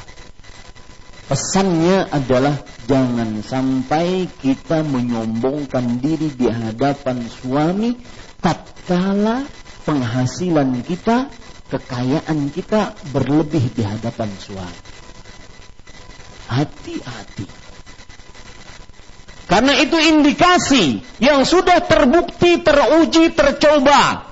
Mujarab. Istri yang bekerja lebih gajinya dibandingkan suami, Istri yang mempunyai kekayaan lebih dibandingkan suami, dia mempunyai rasa sombong di hadapan suaminya yang itu tidak pantas dari seorang istri. Itulah yang disebut oleh Rasulullah SAW takfurnal asyir tukfirnal la'na sering melaknat dan sering tidak berterima kasih kepada pemberian suami.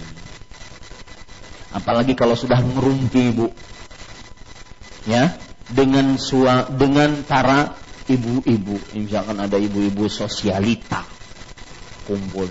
Eh hitam laki kutuk ini hati-hati jaga kehormatan suami. Itu ibadah. Jadikan garis bawahi menjaga kehormatan suami bagi seorang istri adalah ibadah Jangan sering-sering menghibah suaminya di hadapan istri-istri lain. Ya, apalagi terutama dalam permasalahan ekonomi, permasalahan di atas ranjang, permasalahan keperkasaan dan semisal. Ini ibu-ibu, saudari-saudari muslimah yang dimuliakan oleh Allah. Kemudian, kemudiannya sudah habis waktunya. Sebentar saya lihat dulu. Ya, kita baca tidak mengapa sedikit 5 menit ya kita baca. Menghabiskan ayat ini sehingga nanti pada pertemuan selanjutnya kita membahas ayat yang lain. Wa dzakara an Abi Bakr As-Siddiq radhiyallahu anhu annahu qala ati'u Allah fima amarakum bihi minan nikah yunjiz lakum ma wa'adakum minal ghina. Dan Abu Bakar As-Siddiq radhiyallahu anhu mengatakan taatilah Allah terhadap apa yang Allah perintahkan kepada kalian. Di antaranya menikah yang Allah akan memberikan apa yang dia janjikan kepada kalian berupa kecukupan ataupun kekayaan. Artinya, ini tafsiran dari Abu Bakar As-Siddiq dan ini tafsiran kuat. Dengan menikah, maka cari janji Allah, yaitu kecukupan harta. Dan ingat, kekayaan bukan berarti berlebih harta, tetapi berarti adalah berkecukupan. Kemudian Qala ta'ala in yakunu fuqara yughnihimullah min fadli wallahu wasi'un alim. Allah Subhanahu wa taala berfirman, jika mereka miskin Allah akan mencukupkan mereka dengan karunia-Nya dan Allah Maha luas pemberiannya lagi Maha mengetahuinya. Kemudian penulis mengatakan, wa an ibni Mas'udin iltamisul ghina fin nikah biqaulillahi ta'ala in yakunu fuqara yughnihimullah min fadli wallahu wasi'un alim. Rawahu Ibnu Jarir wa dzakarahu al-Baghawi an Ma'mar wa nahwahu. Intaha min tafsir Ibnu. Dan dari Ibnu Mas'ud, Ibnu Mas'ud uh, adalah sahabat Rasulullah. Nama aslinya Abdullah bin Mas'ud radhiyallahu anhu. Ia mengatakan berharap dan berusahalah untuk mendapatkan kecukupan dalam melakukan pernikahan. Allah Subhanahu wa taala berfirman, jika mereka miskin, Allah akan mencukupkan mereka dengan karunia-Nya dan Allah Maha luas pemberiannya lagi Maha mengetahuinya. Demikian yang diriwayatkan oleh Ibnu Jarir. Ibnu Jarir adalah Imam At-Tabari. Ibnu Jarir At-Tabari. Uh, uh, Imamul Mufassirin, imamnya para ahli tafsir. Dan Al-Baghawi. Ya, dan juga Imam Al-Baghawi menyebutkan riwayat semisal dari Umar bin Khattab radhiyallahu anhu. Artinya ini perkataan banyak dari sahabat bahwa carilah kekayaan dengan menikah. Dan ingat sekali lagi saya ingatkan bahwa barang siapa di antara kalian yang mampu al-ba'ah. Ba'ah ini bu, bukan harus punya rumah, bukan harus punya pekerjaan. Ba'ah di sini bisa jima, bisa mempunyai atau sanggup membiayai pernikahan Ya, pernikahan butuh biaya, itu saja. Adapun setelah menikah, ayo cari sama-sama rezeki dari Allah Subhanahu wa taala. Maka rubah mindset kita berpikir jangan jual anak perempuan kita. Uh, uh, calon suaminya harus uh, pegawai tetap, gaji tinggi, ya, harus uh, pegawai di bank misalkan. Saya pernah mempunyai orang, uh, kawan seperti itu tidak menikah-nikah. Ternyata dilarang oleh perempuan, oleh orang tuanya. Kenapa? Karena yang melamar tidak ada pegawai bank. Ingin dia anaknya pegawai bank yang melamar anaknya. Subhanallah. Ini para ikhwan yang dirahmati oleh Allah Subhanahu wa taala keliru dalam pemikiran bahwa anak tersebut adalah anugerah bukan barang dagangan yang harus diperdagangkan. Wallahu alam wa sallallahu nabi Muhammad walhamdulillahi rabbil alamin. Silahkan jika ada pertanyaan. Nah.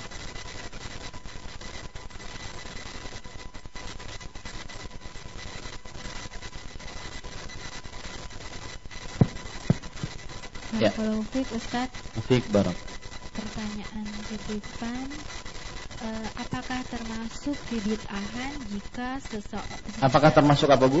Apakah termasuk kebid'ahan? Hmm jika seorang akhwat mencari jodoh via CV atau biodata yang biodata tersebut di-share atau disebarkan di grup Ta'aruf Ikhwan. Karena saya pernah menonton sebuah video yang mengatakan hal ini bid'ah sayi'ah namun tidak disebutkan dalil. Namun tidak disebutkan dalil di dalamnya dan hukumnya bagaimana gitu Ustaz. Terima kasih jazakallahu khair.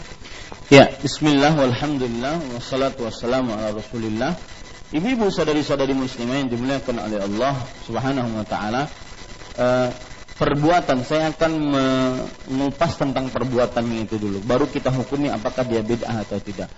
Perbuatan yang seperti tadi yaitu mempublikasikan CV, kemudian biodata, kemudian disebarkan ke grup-grup yang ada di sosial media maka yang seperti ini bisa berdampak sangat negatif.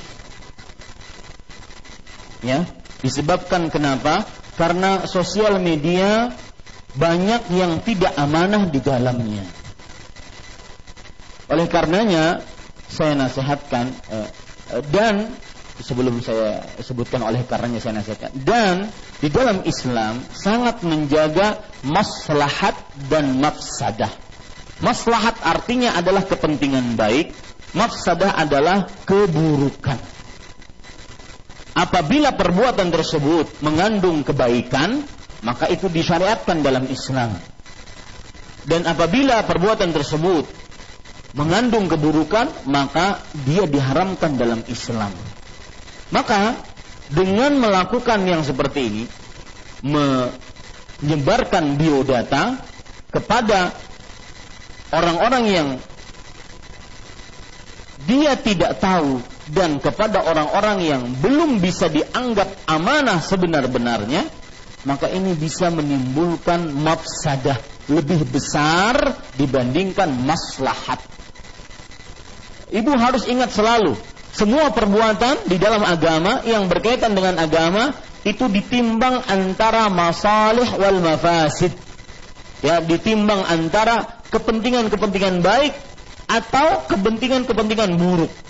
Jika ada keburukan, maka dan lebih besar dibandingkan kebaikannya, maka hal tersebut diharamkan. Dan saya melihat yang seperti ini adalah diharamkan ataupun dijauhi. Kenapa? Karena keburukannya lebih besar. Beda hal dengan seseorang mungkin seorang perempuan menawarkan dirinya dan memintakan kepada seorang yang amanah. Entah itu ahli agama, ustadzkah ataupun ikhwahkah yang memang atau akhwatkah yang memang amanah untuk memegang rahasia tanpa harus disebar di sosial media maka ini diperbolehkan saja. Dan itu termasuk ta'awun 'alal birri wat taqwa. Saling tolong menolong di dalam kebaikan dan ketakwaan. Seperti misalkan di Banjarmasin ini yang sudah terkenal mak comblang paling profesional Al Ustadz Al Fadil Khairullah Habibullah Ta'ala. Ya. Maka eh, ibu-ibu saudari-saudari ini tidak mengapa. Asalkan kita amanah. Diberikan kepada yang amanah dan bukan untuk tala'ub bukan untuk main-main. Karena kalau sudah berkenaan dengan biodata, apalagi sampai foto, maka ini ditakutkan fitnah nantinya. Fitnah, kemudian godaan yang tidak berkepak, tidak ber, uh, berujung. Ya, karena perempuan Rasulullah SAW bersabda al-mar'atu awrah idza kharajat istashrafaha syaitan perempuan itu adalah aurat. Jika dia keluar rumah, maka syaitan akan memperindahnya. Maka hati-hati ibu-ibu sadari-sadari yang seperti ini. Saya anjurkan tidak. Ya. Adapun secara personal, jika memang ingin dicarikan oleh seseorang, maka tidak mengapa. Tetapi untuk kepada saya saya tidak berani. Ya. Karena hal itu bisa berdampak negatif lebih banyak dibandingkan positifnya. Baik. Uh, kemudian apakah dia bid'ah? Maka jawabannya wallahu a'lam dia bukan perkara yang berkaitan dengan ibadah. Ya, dia berkaitan yang berkaitan dengan muamalah.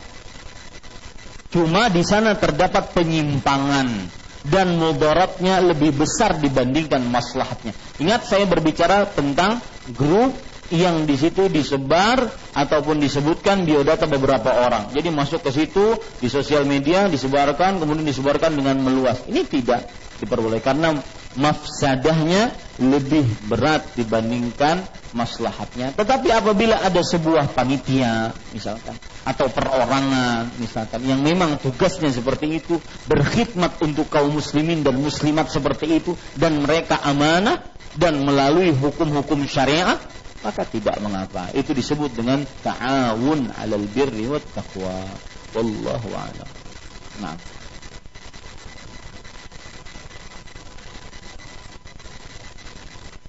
Silahkan.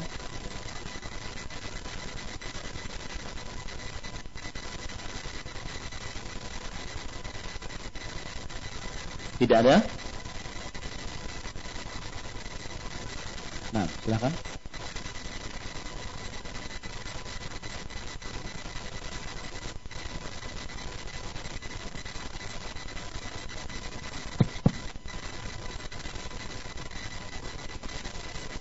Silakan Ibu.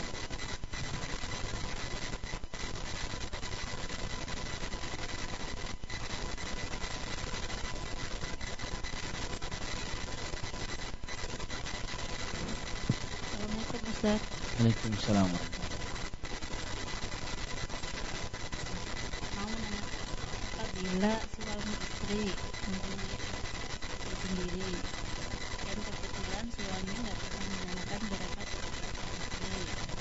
Suami kebetulan apa? Suami nggak pernah menggunakan beberapa penghasilan sang Ya. istri.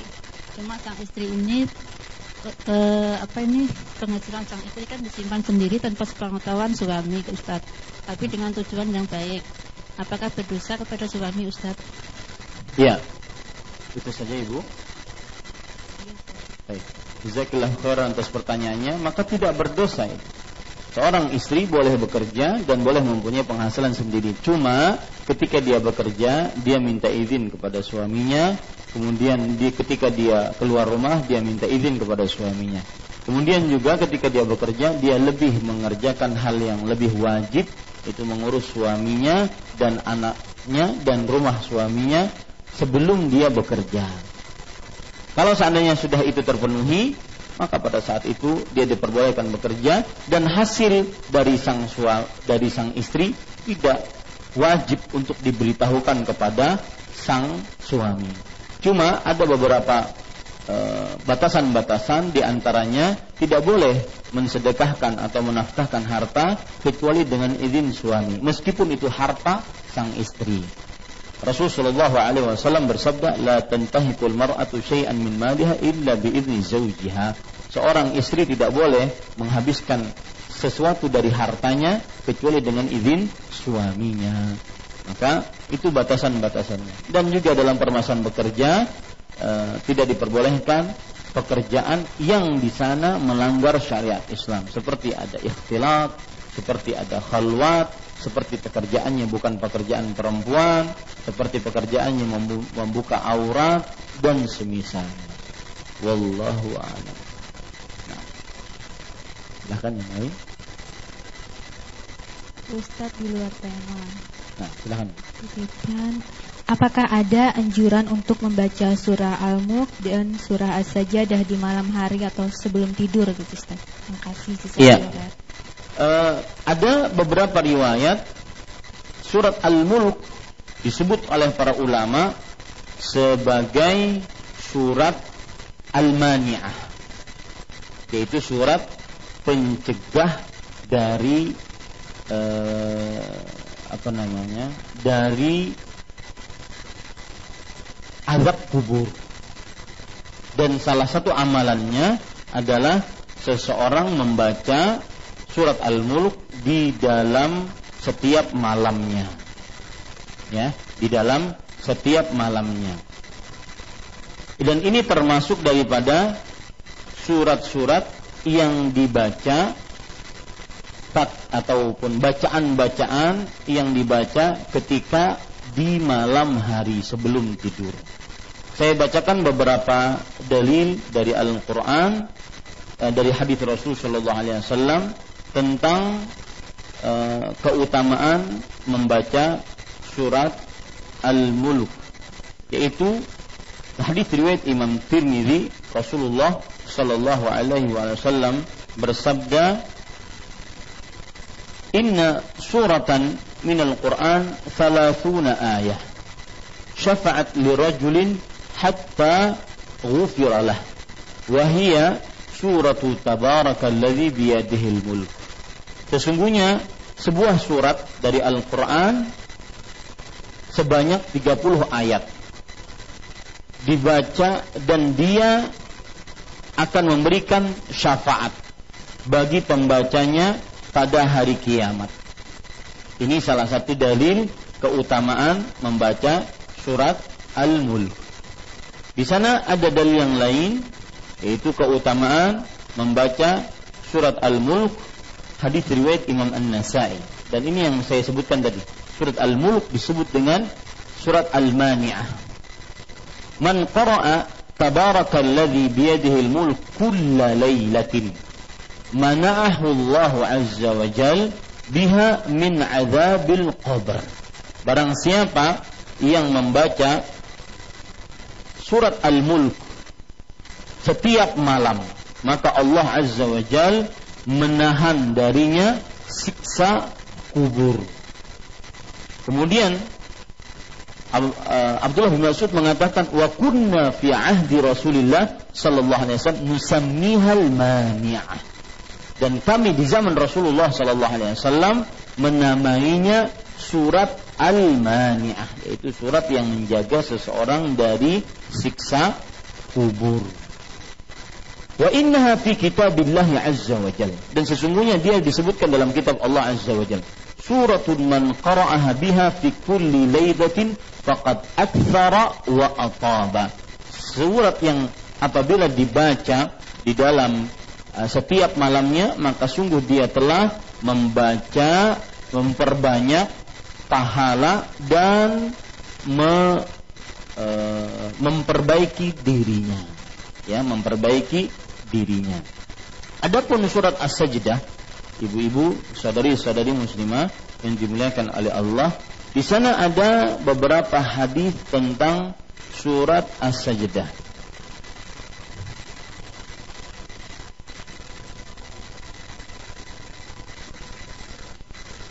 Hadis yang pertama tentang surat As-Sajdah disebutkan oleh Imam As-Suyuti dalam kitab Ad-Durrul Manthur yaitu dari Abdullah bin Umar radhiyallahu anhu Rasulullah sallallahu alaihi wasallam bersabda man qara'a tabaraka alladhi biyadihi al-mulk wa alif lam mim tanzil as-sajdah baina al-maghrib wal isya wal isya al-akhirah faka'annama qama lailatul qadar barang siapa yang membaca surat al-mulk dan surat as-sajdah di antara maghrib dan isya maka seakan-akan dia bangun pas Lailatul Qadar. Ya, dia bangun pas Lailatul Qadar. Para ikhwah yang dirahmati oleh Allah Subhanahu wa taala disebutkan oleh Imam As-Suyuti bahwasanya wa riwayat kulluha mawdu'ah. Riwayat yang semisal dengan tadi yang saya bacakan seluruhnya adalah palsu. Seluruhnya adalah palsu. Ini ibu-ibu saudari-saudari muslimah yang dimuliakan oleh Allah Subhanahu wa taala.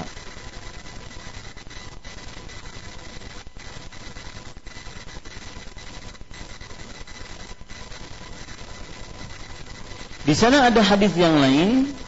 Perhatikan, ibu-ibu saudari-saudari muslimah yang berbunyi dari Abdullah bin Abbas radhiyallahu anhu secara marfu sampai Rasulullah sallallahu alaihi wasallam. Beliau berkata, e, Nabi Muhammad sallallahu alaihi wasallam bersabda, "Man qara'a idza shallal ghadata thalatha ayatin min awwali suratil an'am ila wa ya'lamu ma taksibun nazala ilaihi arba'una arba'una alf malak yuktabu lahu mithla a'malihim wa bu'itha ilaihim malakun min sab'i samawat ومعه مرزبة من حديد. فإن أوحى الشيطان في قلبه شيئا من الشر ضربه حتى يكون بينه وبينه سبعون حجابا. فإذا كان يوم القيامة قال الله أنا ربك وأنت عبدي وامشي في ظلي واشرب من الكوثر واغتسلي من السلسبيل وأدخل الجنة بغير حساب ولا عذاب. Oh ini bukan, ini surat Al-An'am ya ibu. Enggak.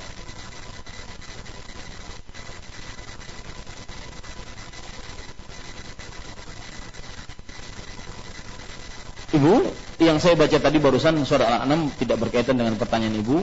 Adapun hadis yang saya sebutkan, ya, tadi bahwa yang pertama barang siapa yang e, membaca surat Al-Mulk dan surat Alif Lam Tanzil di antara maghrib dan isya maka dia seperti sholat pas Lailatul Qadar. Dia seperti beribadah pas Lailatul Qadar. Itu hadisnya tidak benar dari Rasulullah SAW. Ada hadis riwayat Tirmidzi. Riwayat Tirmidzi dari Jabir radhiyallahu anhu bahwa anna Nabiya sallallahu alaihi wasallam kana la yanamu hatta yaqra'a alif lam mim tanzil wa bahwa Nabi Muhammad sallallahu alaihi wasallam tidaklah tidur sampai beliau membaca surat As-Sajdah dan surat Al-Mulk. Adapun hadis ini hadis yang sahih. Jadi benar apa yang ibu sebutkan tadi dan ibu tanyakan bahwa dianjurkan dan disyariatkan, disunnahkan membaca surat Alif Lam Mim Tanzil dan surat Al-Mulk sebelum tidur. Adapun pembacanya antara maghrib dan isya dan pahalanya seperti orang beribadah pas Lailatul Qadar, maka ini hadisnya palsu. Wallahu a'lam. Nah, ada lima menit lagi, silahkan jika ada yang bertanya. Silahkan dari seorang janda yang melamun terbayang hubungan intim, kemudian timbul syahwat namun tidak mengeluarkan air mani. Apakah beliau harus mandi? Gitu, Ustaz. Terima kasih. Jejak. Bermimpi tapi tidak keluar air mani. Uh, tidak melamun, Ustaz. Melamun. uh, tidak bermimpi, tidak tidur. Bersat. Banyak janda yang seperti ini yang melamun ini berdosa para lelakinya berdosa ya, hati-hati jangan terlalu banyak melamun cepat-cepat cari suami nah sudah ibu pertanyaannya itu. Melamun eh ulang tolong ulangi pertanyaannya. Uh. nah, nah. silahkan ibu. Seorang janda yang melamun terbayang hubungan intim dalam keadaan sadar Ustaz tidak tidur kemudian timbul syahwat namun tidak mengeluarkan air mani. Apakah eh, maka apakah beliau harus mandi gitu Ustaz Rasulullah Shallallahu Alaihi Wasallam bersabda innamal ma'u minal ma sesungguhnya mandi karena ada air mani kalau diterjemahkan secara letterlek bahasa sesungguhnya ma air karena ada air saya ulangi, sesungguhnya air karena ada air. Apa maksudnya? Sesungguhnya mandi dengan air, mandi junub karena ada air mani. Maka apabila seorang janda tersebut atau perempuan mana pun yang berpikiran hubungan intim kemudian terbangkit syahwatnya tapi tidak keluar mani maka tidak wajib mandi. Ya tidak wajib mandi. Dan saya sarankan janda tersebut banyak puasa. Nah. Nah ada tiga menit lagi, dua menit. Silahkan.